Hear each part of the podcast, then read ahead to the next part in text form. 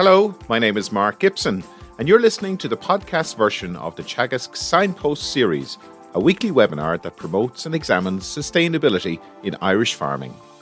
Good morning, and you're very welcome to this morning's Signpost webinar. My name is Pat Murphy, Head of Environment Knowledge Transfer with Teagasc. Uh, and this morning's webinar is brought to you in association with Dairy Sustainability Ireland, Food Drink Ireland, Skillnet, and National Rural Network. Uh, over the last couple of weeks, we've we've uh, focused on water quality, and over the next couple of weeks, we're shifting to uh, biodiversity. And I'm delighted to be joined by Saorla Kavanagh. Saorla is is E I P project coordinator on the, the Protecting Farmland uh, Pollinators E I P, and she's based in the National Biodiversity Data Centre in, in Waterford. Saorla, you're very welcome. Thank you very much, Pat. I'm delighted to be here. You might give us a, a little bit of a background as to how you ended up in, in, in, in Waterford protecting our biodiversity. So I uh, moved to Waterford to uh, work on this project. Um, so I'm managing Protecting Farmland Pollinators, which is coordinated by the National Biodiversity Data Centre and an initiative of the All-Ireland Pollinator Plan. Um, I've got a research background in pollinators um, and also uh, honey and chemistry and um, the landscape. So they're my research interests. So this job kind of was right up my alley. Very good, very good. I'm also joined by Andy Boland. Andy will be helping with the, the, the questions later. So, Saorla, without further ado, I might get you to share your presentation. And uh, as uh, usual, we'll have plenty of time for, for questions at the end. So I'd encourage you to use the Q and A uh, to put, uh, put your questions. Thank you very much. So as I said, uh, Protecting Farmland Pollinators is coordinated by the National Biodiversity Data Centre and an initiative of the All-Ireland Pollinator Plan. It's an E I P project and in, it's funded by the European Agricultural Fund for Rural Development. And in Ireland, that's managed by the Department of Agriculture, Food and the Marine. So E I Ps, or European Innovation Partnership projects, were brought about to come up with um, innovative ideas to address potential problems that, that are facing us. Um, they were looking for um, innovative ideas that had wider application. They weren't exclusively related to the environment, but this one um, is obviously related to the environment. What I think is one of the greatest successes of the E I Ps is that it uses a multi-actor approach. So they're bringing researchers and farmers and advisors um, and different organizations together to come up with solutions to, to potential problems. So in Ireland and worldwide, we are in a biodiversity crisis, and how we manage the land is going to impact on um, the diversity of species that can be found. So the All-Ireland Pollinator Plan and the National Biodiversity Data Centre came together um, with the proposal for protecting farmland pollinators. And the hope is that we can change um, how the land is managed uh, from uh, something that may not be very pollinator friendly to a place where pollinators and wider biodiversity can not only survive but thrive. So the project received one point two million euro in funding, and it's being run over a five-year period. And we recruited forty farmers to the project, and most of these farmers are in um, County Kildare, but some of them are in bordering counties. So we have ten beef, ten dairy, ten mixed and ten tillage farmers involved in the project. And I just wanted to, to note that uh, from here on, I will, I will refer to tillage farmers as arable farmers for any potential international um, people tuning in.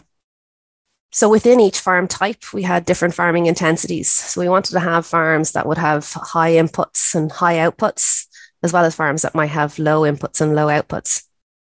And then we also Um, have different farmer attitudes in, involved in the project. So farmers that would um, be interested in, in managing areas of their farm for biodiversity and those that aren't.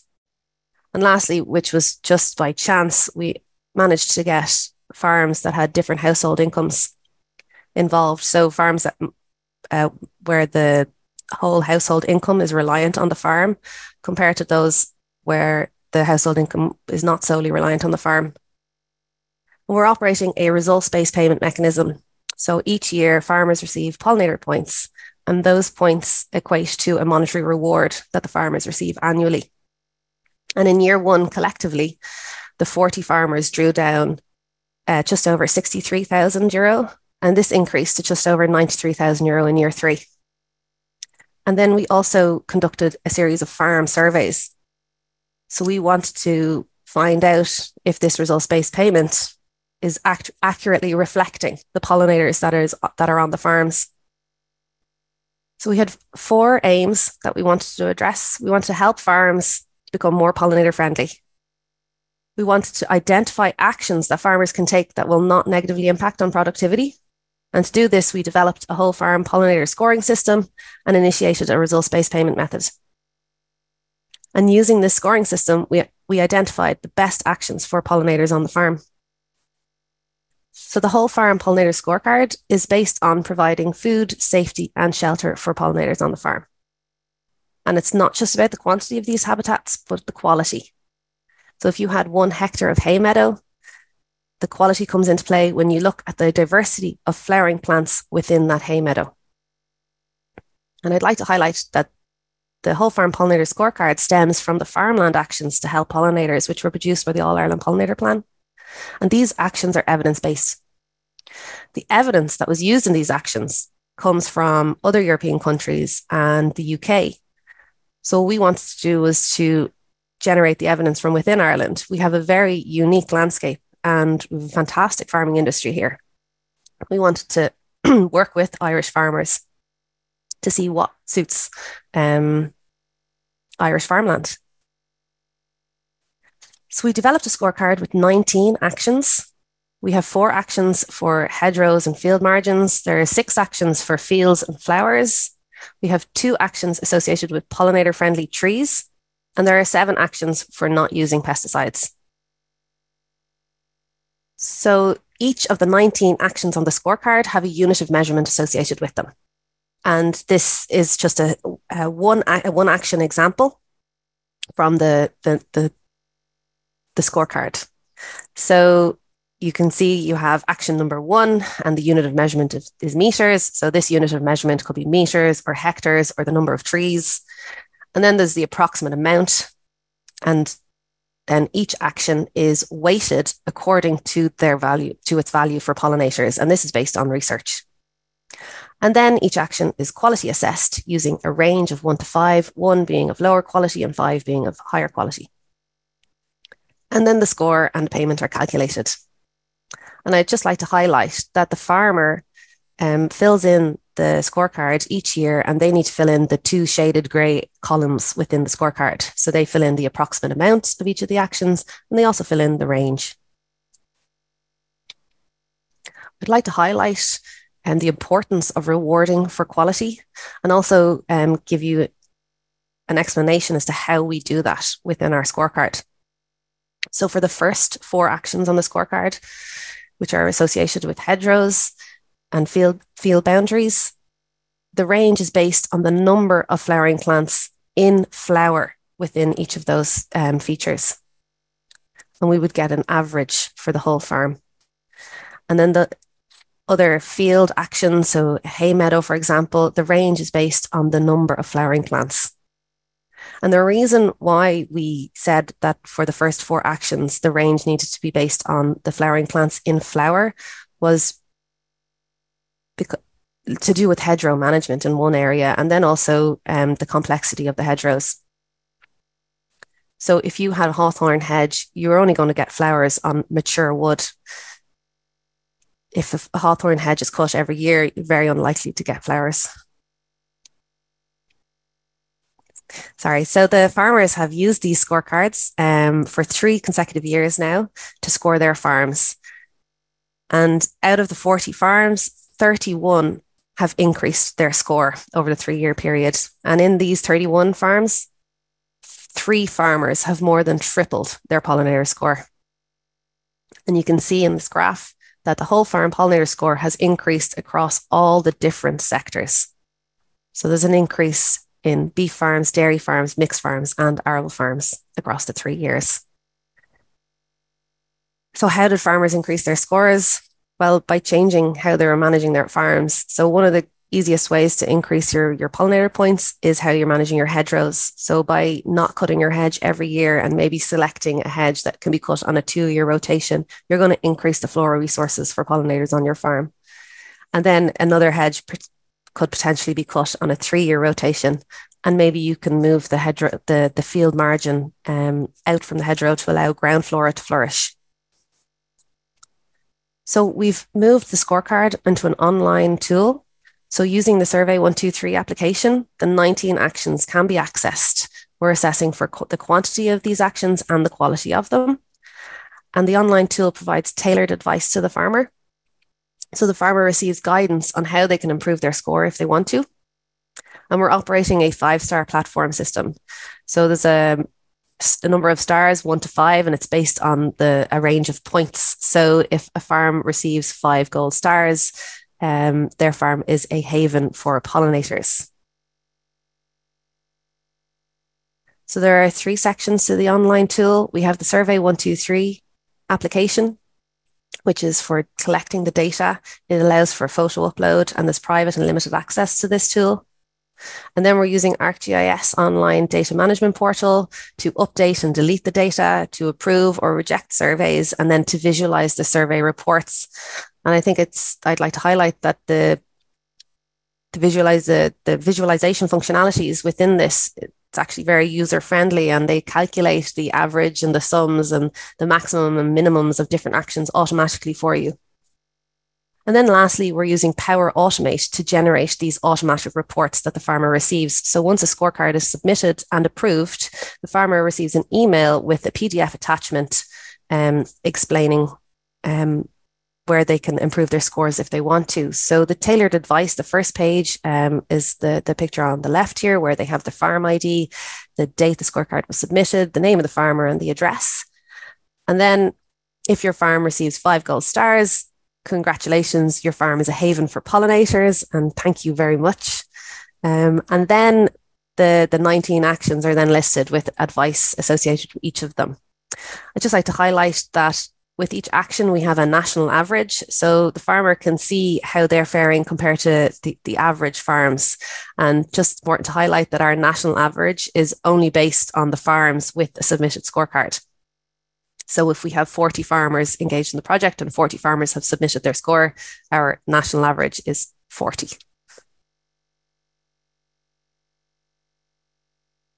So I'd like to take you through some of the farm surveys that we conducted in twenty twenty.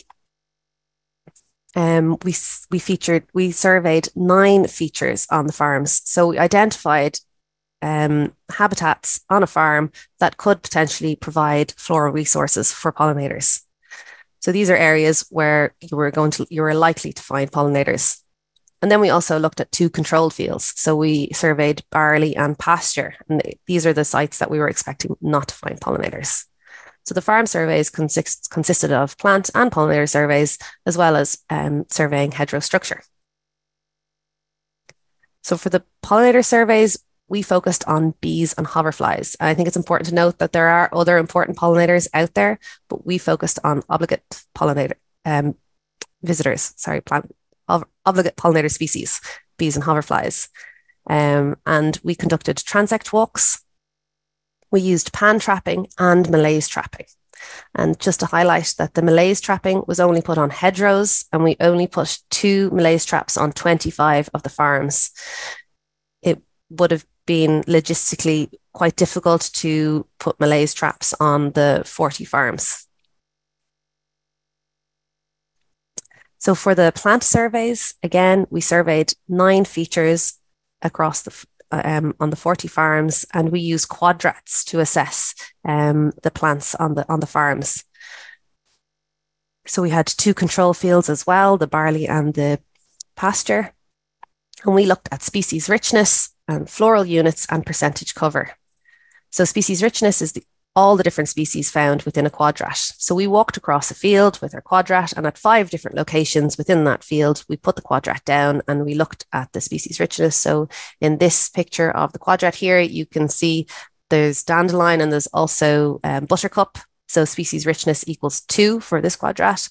And then the floral units essentially is counting flowers. So there are five dandelions in flower in this quadrat. For the hedgerows, it's a bit more of a complex habitat. So we walked two hundred meters along the hedgerows in the farms, and we recorded um, the ground flora, the middle section of the hedge, and the upper section of the hedge.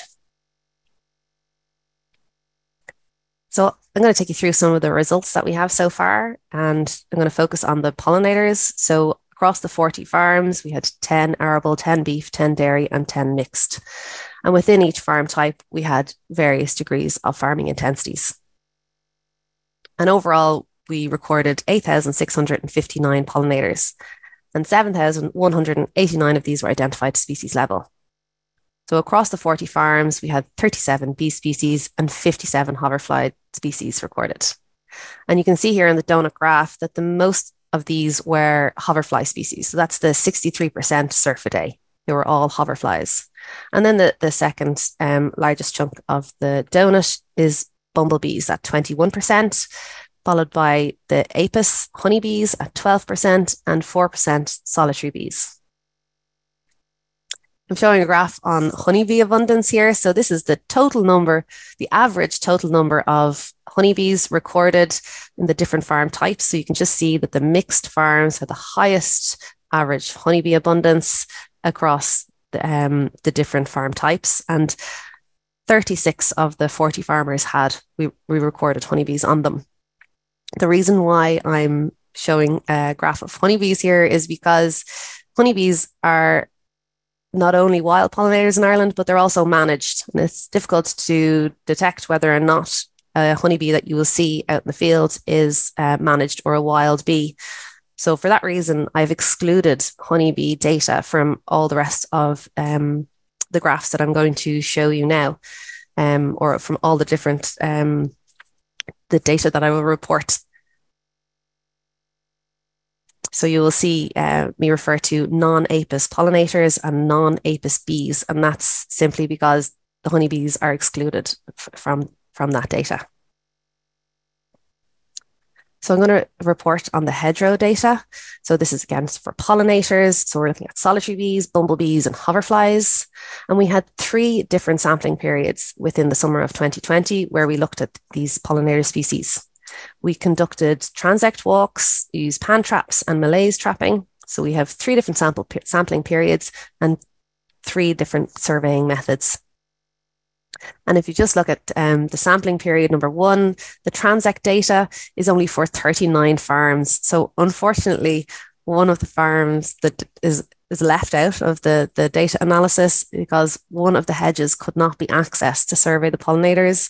So there was a bull in the field and we decided not to risk it and, and go in and um, record the pollinators.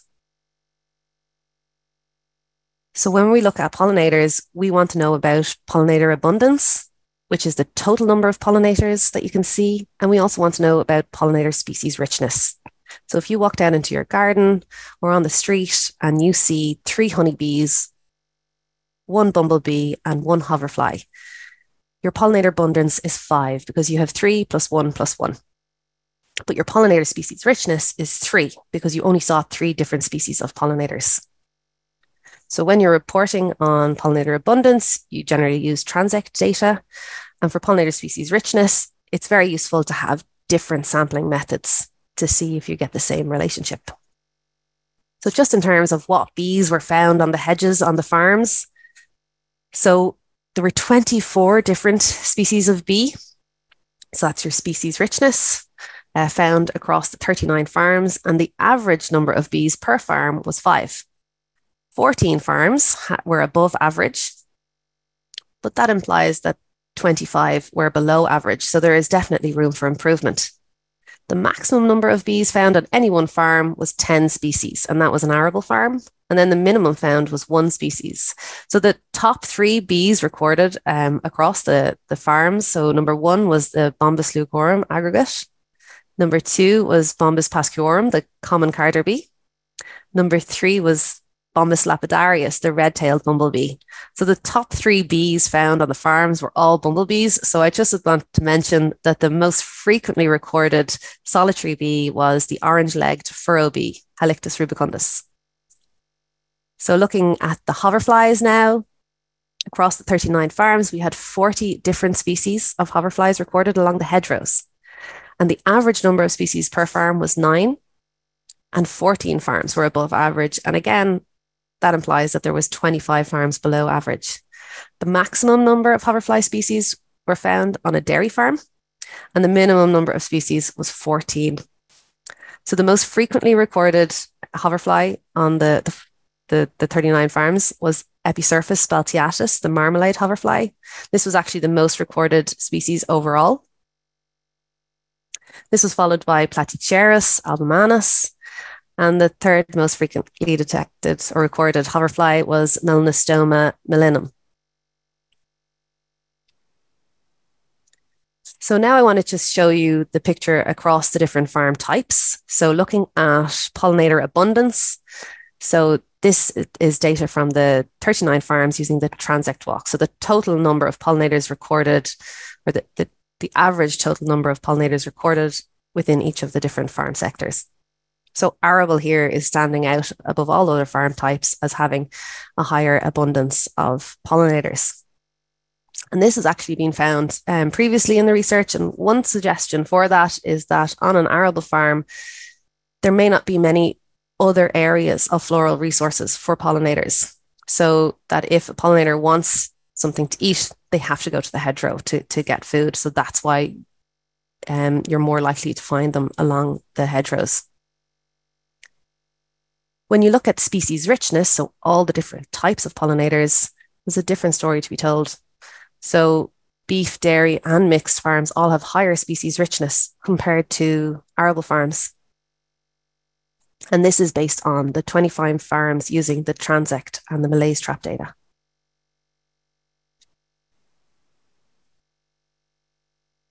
And just to, to highlight that the average pollinator species richness across these twenty-five farms was, so this is all pollinators together, so this is hoverflies and bees, Um, was nineteen, and nine farms were above average. But again, this is showing that we've got sixteen farms below average. And the maximum number of pollinator species, so the most, the farm that had the most different types of pollinators was an arable farm, and they recorded, there was thirty pollinator species recorded on that farm. And I think it's um, worth to note that this farm was actually part of the Teagasc signpost uh, farmer. Sorry, this farmer is a Teagasc signpost farmer. So the crucial question is, is there an association between the pollinator points generated using the scorecard and the abundance and species richness of the pollinators on the farm? So is the scorecard accurately reflecting the pollinators that are on the farms?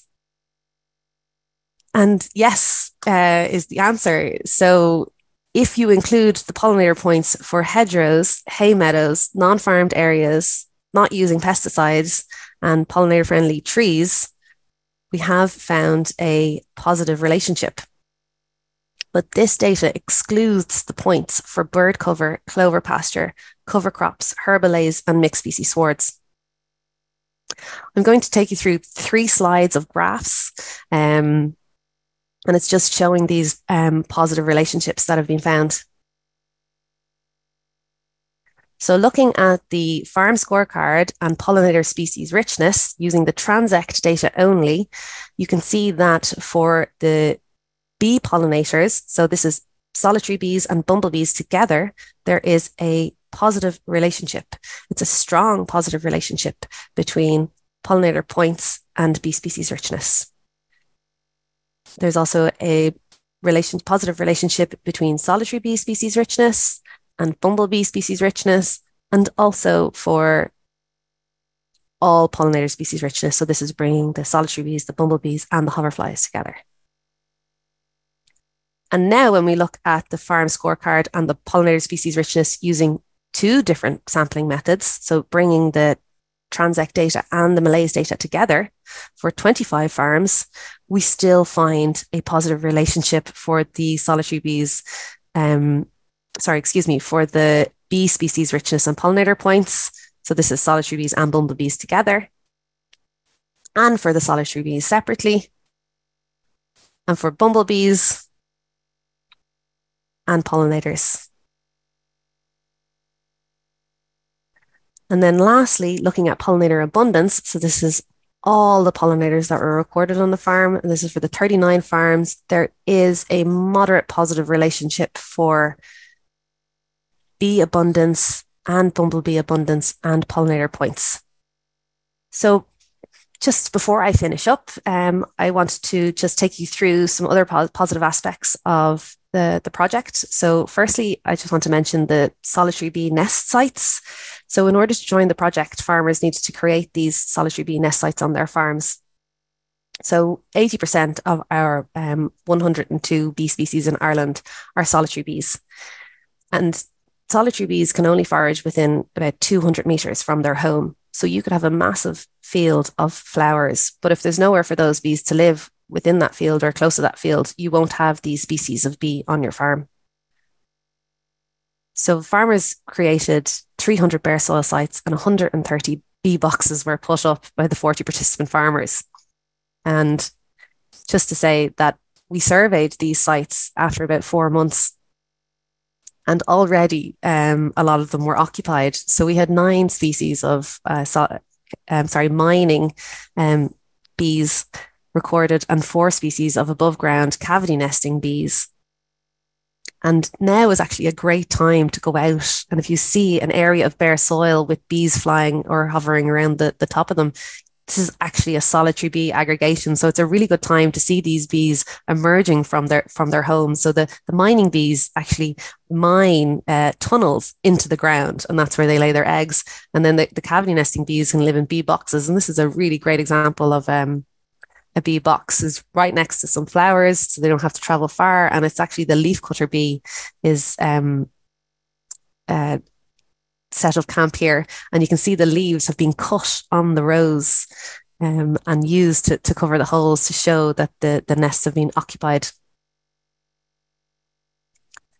So these um, sites, they came in a range of different sizes and shapes and were located in different areas, and it wasn't only the farmer that made them, they had helping hands in some instances where livestock actually make these um, for you. So it's a great example of uh, farming and nature working together. So from the surveys and the data that we generated, we created an evidence-based action sheet on how to create solitary bee nest sites on your farm. So there's information on where they could be put, whether it should be, um, what aspect it should be facing, whether it should be sheltered. And then we also have a tips from the farmers section. So you can see that sheltered banks work better than flat ground, and that's just one farmer's um, input. So straight from the horse's mouth. And lastly, I'd just like to mention the farmer engagement. So we've got forty fantastic farmers that have engaged with this project. Um, feedback has been incredible. Uh, There's been advice, and the scorecard has evolved over the various years to see what works. We've been very open to, to finding out the answers, and again, working with the farmers to do that. We've hosted a number of farm walks um, where we've there's been peer um, knowledge transfer and knowledge sharing. And I think this is an invaluable resource, so you can actually see what works. Um, to actually have a visual um, example.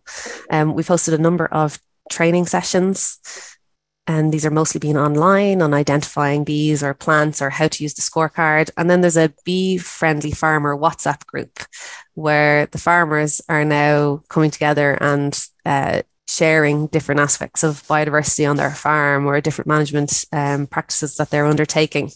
And these pictures are all um, taken from that WhatsApp group.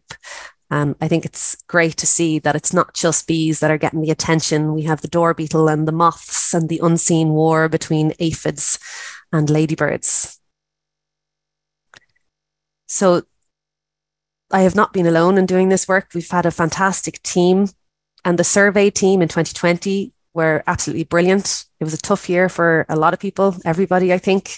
And I think we worked really well to get all those plants um, and, and pollinators surveyed across the forty farms. I have a fantastic operational group that have uh, been contributing to the project throughout the, the last four years.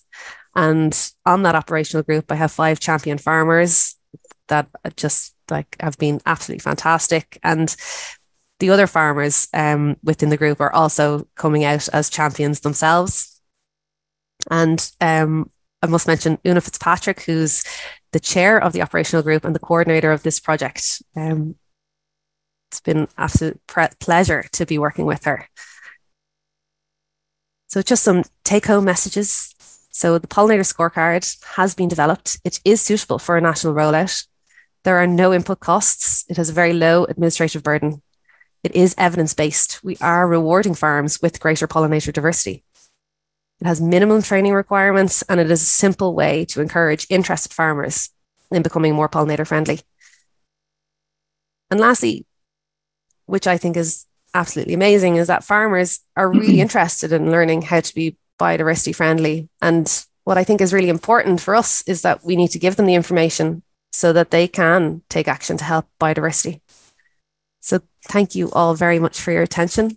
Uh, Gura Magath.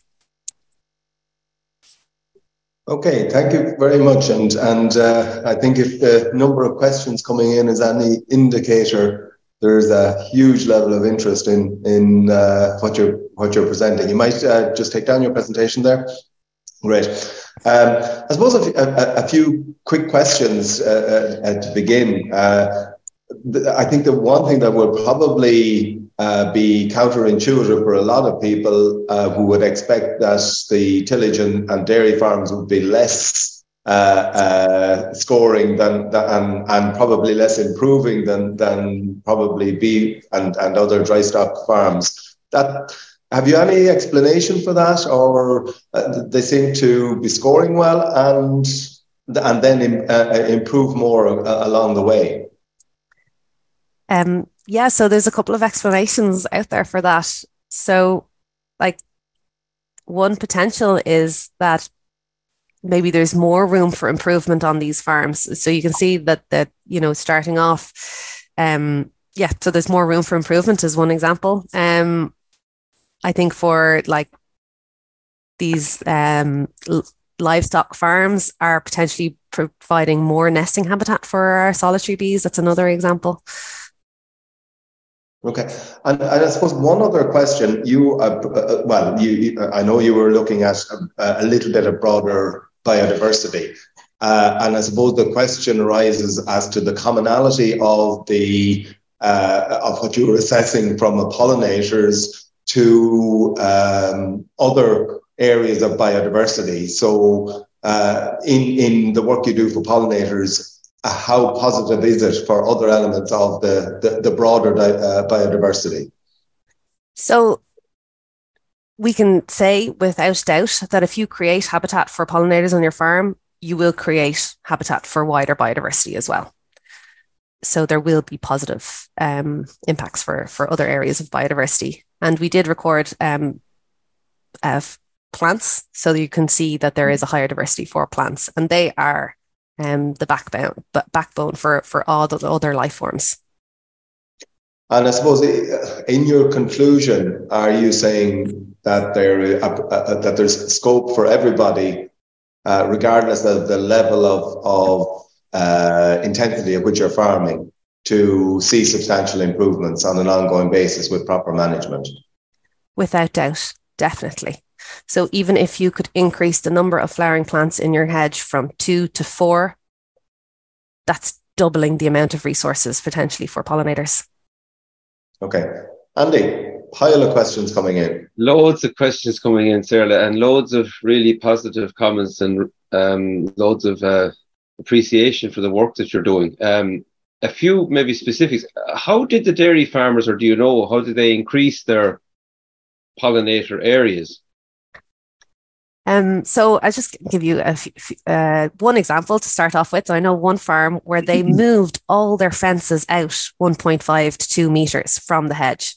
So they're reducing the amount of area available for grazing, but they are increasing the amount of habitats, providing food, safety and shelter for pollinators. A great amount. So you may not be able to do that on every hedge on your farm, but maybe there's one hedge where you might do it. And even if you can take this one small action, it can have a really big impact. Mm. Was there any issue with any of the farmers getting the payment, and their, if they were getting an environmental payment like GLAS or well, ACRES or anything? Was there any complications there?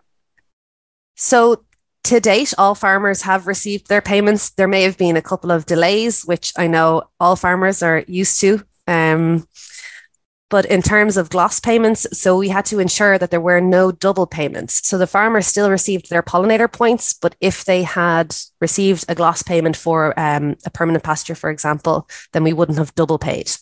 Okay. Okay. Um, there's another question. Uh, they were wondering um, feedback from the farmers about the practicing uh, or the practicalities of, of cutting hedgerows, maybe three years, you know, leaving them for three years and, you know, side cutting and and um, electric fence earthing and, you know, kind of practical things that farmers would say to you. Did you come across those issues or how did you overcome them? Definitely. Um, so there are issues, I think, that are across all farming sectors, um, where there could be negative impacts of allowing hedges to grow. And I think it's about finding the right hedge for the right management. So hawthorn hedges, they grow very slowly.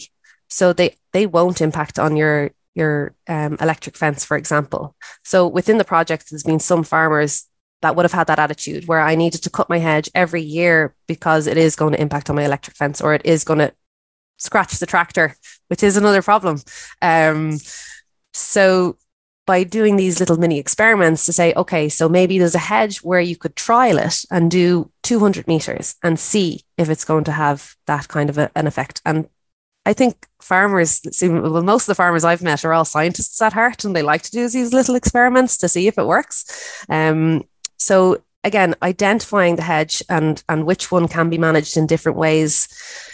But by cutting your hedges on a three-year rotation, you are going to increase the amount of floral resources um, more than tenfold for, for pollinators.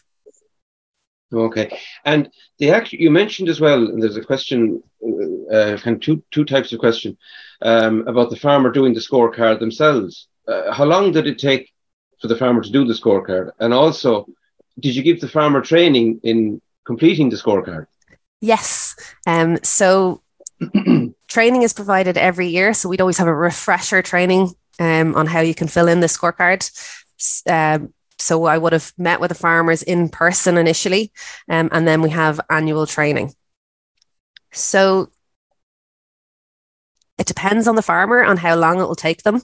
Um, they receive the scorecard uh, as an attachment in an email. So it's an Excel spreadsheet that you can either print out and then write on it yourself and take a picture of it and send it in, or you can fill it out in Excel um, if that suits you better. Now, in terms of the online tool that we have developed, this is um, this is our first year running it. So it'll be interesting to see how that works out, because um, that's going to be a new interface that the farmers are going to use. But we have done a trial run, and there's been very positive feedback about this online tool and using it, the Survey one two three application. And did you validate any of the results that the farmers did themselves, or did you cross-check them or give them any guidance oh, afterwards? Or? Most definitely. So yeah. We provide audits annually on at least ten percent of the farms. Oh, okay. Yes. Yeah. Um, any idea why the beef results scores did not increase across the three years in the same way as the dairy or arable?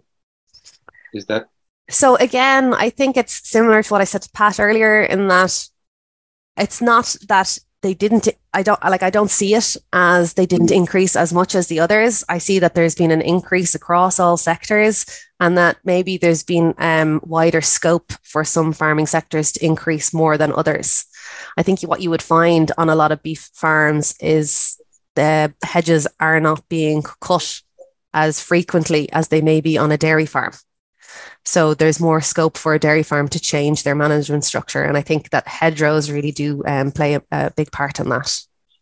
Have you had any indication from the department on incorporating this approach or as a standard practice into some of the schemes or cap payments or environment schemes? Or So the department have um, been very interested in the project from the onset, and I have um, fed back over the years all of the work that we've done and the, all the successful outcomes um, from it. So I'm hoping that there will be um, future interest. As it is evidence-based, we are rewarding farms with a greater pollinator diversity. Like that's incredible that, that, that, that, yeah. that that's the outcome from this. the fourteen farms that had above average bee species present, um, were they the same farms that had above average hoverfly presence? Or was not, not necessarily? No, no, no, not necessarily at all. No. No. No. Um, so all we've so many different species of pollinators. Um, there are over one hundred eighty hoverfly species, for example, and we've got one hundred two bees in Ireland. So they all like they all have different requirements, and some of them like um, different flowers, just like we do. We all like have different favorite foods. So do the bees, and so do the the hoverflies, and and also different nesting requirements as well. Mm. There's a comment here. There's more of a, a comment or a. Uh, is it, are you suggesting that pollinator species are a good met- metric of habitat condition?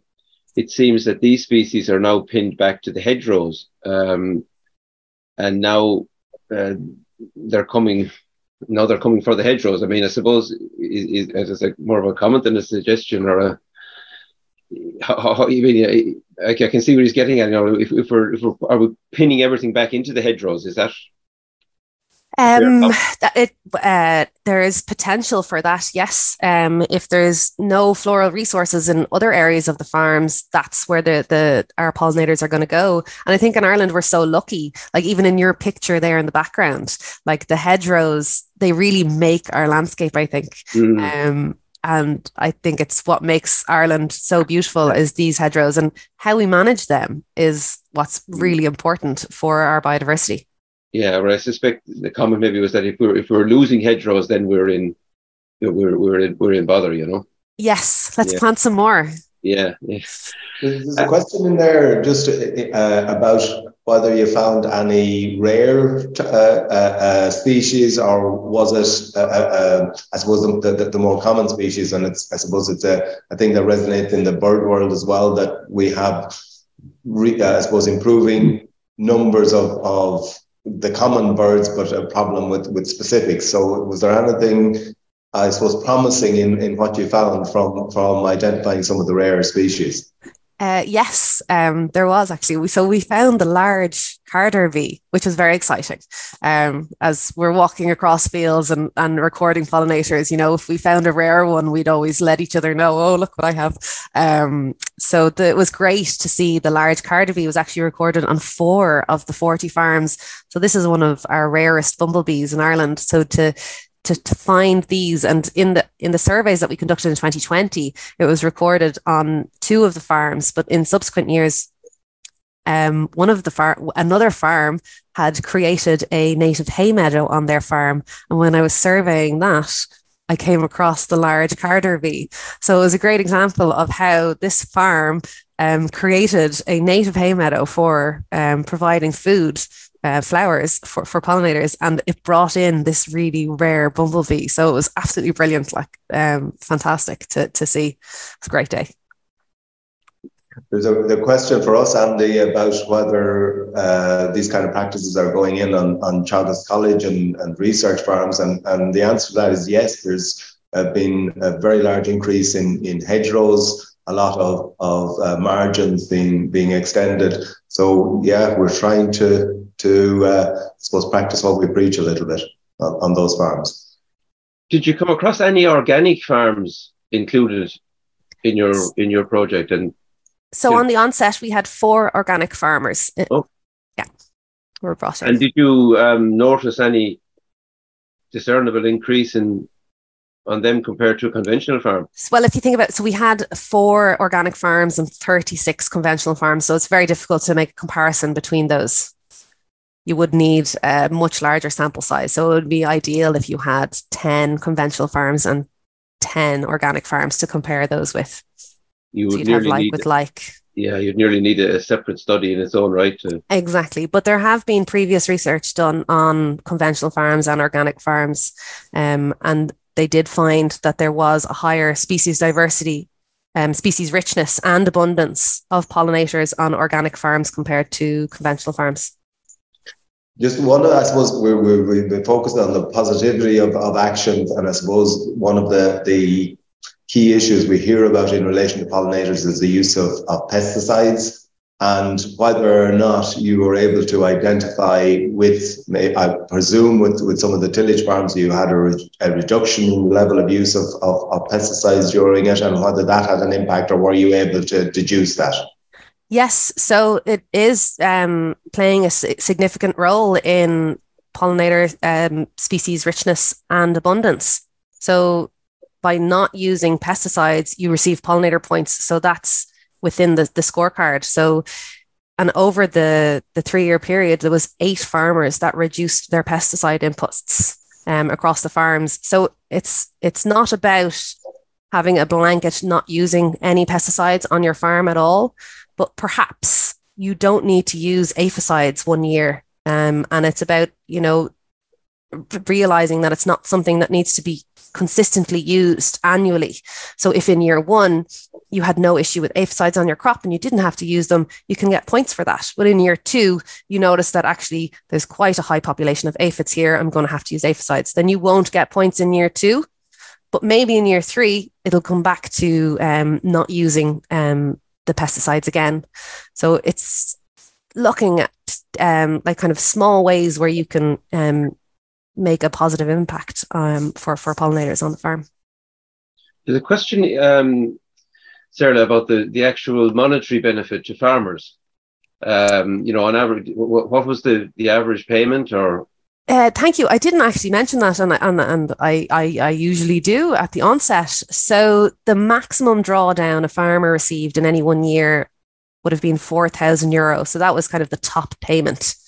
And that was just for the, the funding that we had for this project. So the range of um, monetary rewards uh, could be as low as three hundred euro and as high as four thousand. And I think we have eight farms that are receiving the, the top payment of four thousand. Okay. But some well, farms are, have so many points that they could actually get twelve thousand. We just, our cap is is four. Yeah, yeah. Um, was there any breakdown actually, and I think you, you might have mentioned it briefly, between full-time and, and um, part-time farmers? Were, were, the, were the majority part-time or majority full-time? Um, I, ooh, what were the majority? I haven't actually done an, a, a breakdown like that. I'd say maybe twenty-five to fifteen full-time to part-time farmers. Um, so I'd say we have at least twelve farms that the household income would be solely reliant on the farm. Okay. Um, so it was substantial. Yeah. yeah. Yeah. Yeah. And did you have any, um, or did you collect any data or come across any difference between recently planted hedgerows and, you know, hedgerows that have been there hundreds of years maybe? So that's where the quality in the scorecard comes into play. So if you're looking at the number of um, flowering plants in flower within your hedge, so on a newly planted hedge, you're going to have less uh, flowers than you would in a, in a mature hedge.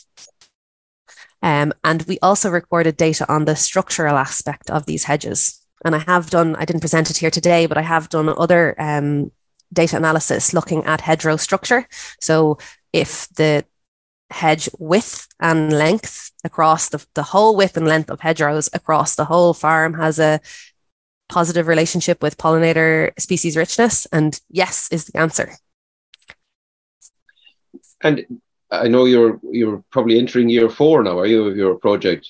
Uh, we're in the final year, so we're, final uh, year. yeah, December is. Is, is, there, the... is there any potential for follow-on support for the farmers in the project? And was there any like peer-to-peer learning? Like, is there potential for discussion groups to come in and talk to our individual farmers to try and get the message out there? Yeah, so we have, so we're host, we host a number of farm walks. Um, we've actually got one next Monday um, at eleven thirty, if anybody wants to come. It's actually a, a Teagasc signpost farm walk. So you can email E I P at biodiversity ireland dot I E if you wanted to, to come along, but you'll find it on, on the website. Um, so we, yeah, we have a number of farm walks, and then there's been a lot of peer-to-peer mentoring. And again, it's those farm walks and also the WhatsApp group that we have. Yeah, a few people actually asked, you know, how can they join the WhatsApp group? Ah. And how do you, how can you, do you, might tell us how you can access your tool that you are using there? Is that, can anybody go in uh, onto your site? Or, or, and, so and you, Not yet, but I'm hopeful that we might be able to launch it, and we might. So annually, the National Biodiversity Data Centre run the Festival of Farmland Biodiversity. So it's ongoing at the moment, and there's a number of events that you can take part in. Um, so I'm hoping for next May, we might launch the scorecard, and maybe we might be able to identify the most pollinator-friendly um, farm in Ireland using this online tool. So we have to to wait and see. It's it's early days. Okay. Uh, there's a question there as to whether you whether there was any of the farms in, in upland hill areas. Probably not in Kildare, but you got into Wicklow. Uh, so and and was there any differences uh, uh, observed if you did? Um, yes. So yeah, we have Wicklow. That would have been our highest uplands. So not your traditional upland, upland um, farms. Um, but we did have farms with really low intensity and farms that would have been like, would, would have had quite a large number of habitats um, on the farms for, for, for biodiversity.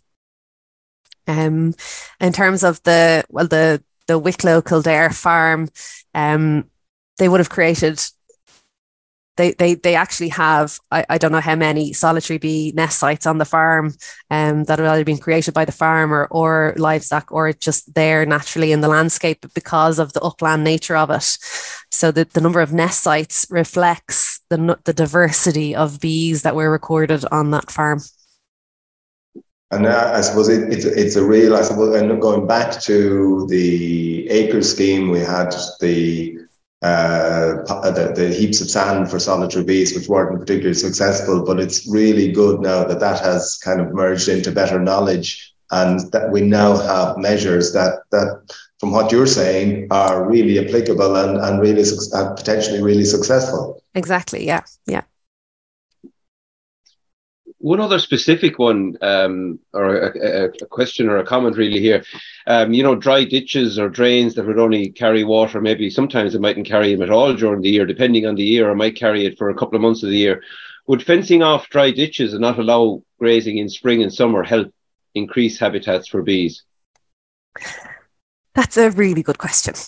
Um, and just from my own experience um, and from what I... what from this data center is what we are um, saying is it's it's about creating and maintaining and enhancing habitats for for biodiversity. But for me, what I'm noticing now is it's not just about creating, maintaining and enhancing, but we also need to diversify. So I would not say that it's one rule fits all. I would say that potentially if you fenced one Um, drain and hedge on your farm, you're going to create a unique habitat and it's going to provide a certain number of plant species there. But on another he- on another um, hedge, maybe you shouldn't fence it, because then your livestock are going to be able to rub up against the side and create solitary bee nesting sites. So I was on a farm walk last month and we were standing in the middle of a, of a field. It was a in the center, and there was a hedge on the right and a hedge on the left. And the one on the right was fenced. So you could see that it was fenced with one point five meter margin. And there was great diversity of flowering plants within that margin. The one on the left wasn't fenced. And there was this fabulous aggregation of Andrena, a solitary mining bee. So you've got the nesting site and you've got the food right there. So I think diversify, and that's what I would say, is to create lots of different types of habitats on the farm, and then you'll get lots of different species. And I suppose that that uh, complies with, I suppose, uh, the conversations we've had on this uh, on this program before, talking about making sure that there is a continuity throughout the season of uh, uh, food sources, I suppose, in in in particular. And how do you try and and ensure that within this project? And again, having a diversity of flowering plant species on the farm. So um, willow at the beginning of the year is really important a food source for some solitary bees. And ivy then at the end of the year, they could be the only two food sources for these solitary bees. So they're two different species. They're the only plants that they will feed on. So if you don't have those flowers on your farm, you won't get those solitary bees. And a, a couple of comments and, and questions, really, and I don't think you directly did it in your project, but did you see any other biodiver biodiversity benefit that resulted from your pollinator-friendly actions, you know, advantages for birds or lizards, amphibians, small mammals? Or So we didn't record those directly. Mm. Um, but if you do have a higher number of pollinators, then you'll have a higher rate of pollination. So it's the pollinator that's going to pollinate a hawthorn flower or a white thorn flower and turn it into a berry. So if you've got higher rates of pollination, you're going to have a higher number of berries. So you've got higher food sources for birds. And likewise mm. with hedgerows as well, you can say that if, you know, you're not cutting your hedges as frequently, you're going to provide more nesting sites for birds. Mm. Um, and then with looking at other um, newts, we wouldn't have looked at that at all. Um, but you would expect even hoverflies that they would increase the be more food for birds, you know. Exactly, yeah. Um, but, you know, there's other positive benefits of having these pollinators in your farm that could have um, value for, for, for farmers. So hoverflies are natural predators of aphids. So by having a lo- larger number of hoverflies, you're going to have your own pest control, free pest control. Yeah, yeah. Integrated pest management. And yeah.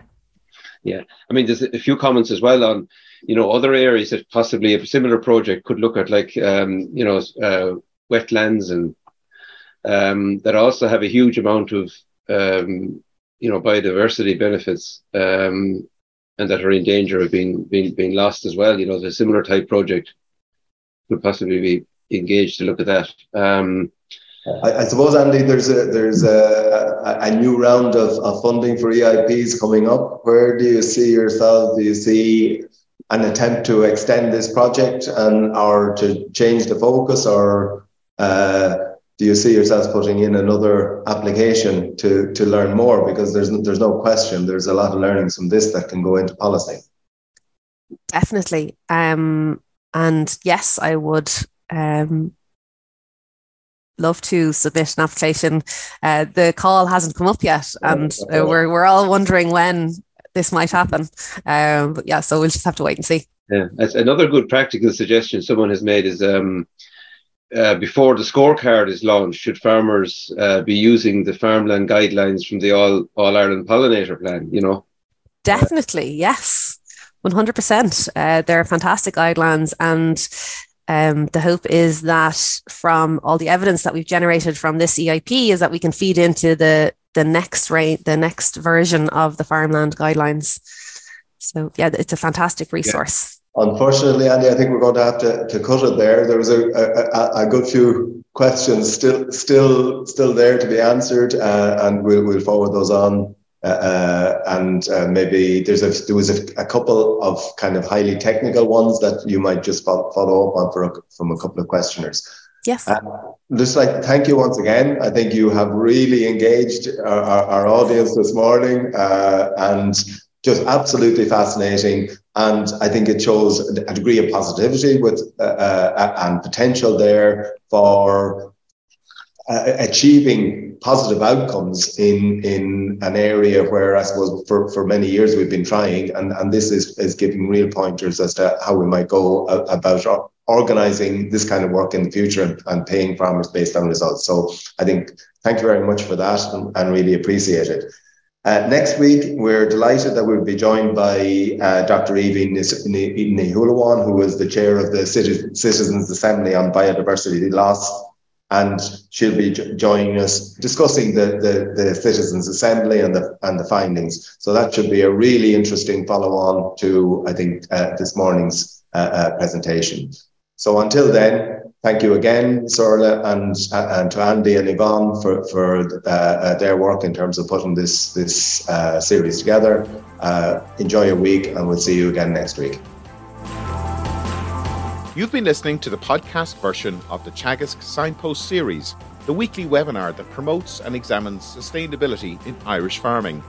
Don't forget to join us live every Friday morning for our latest webinar. For more, visit teagasc dot I E.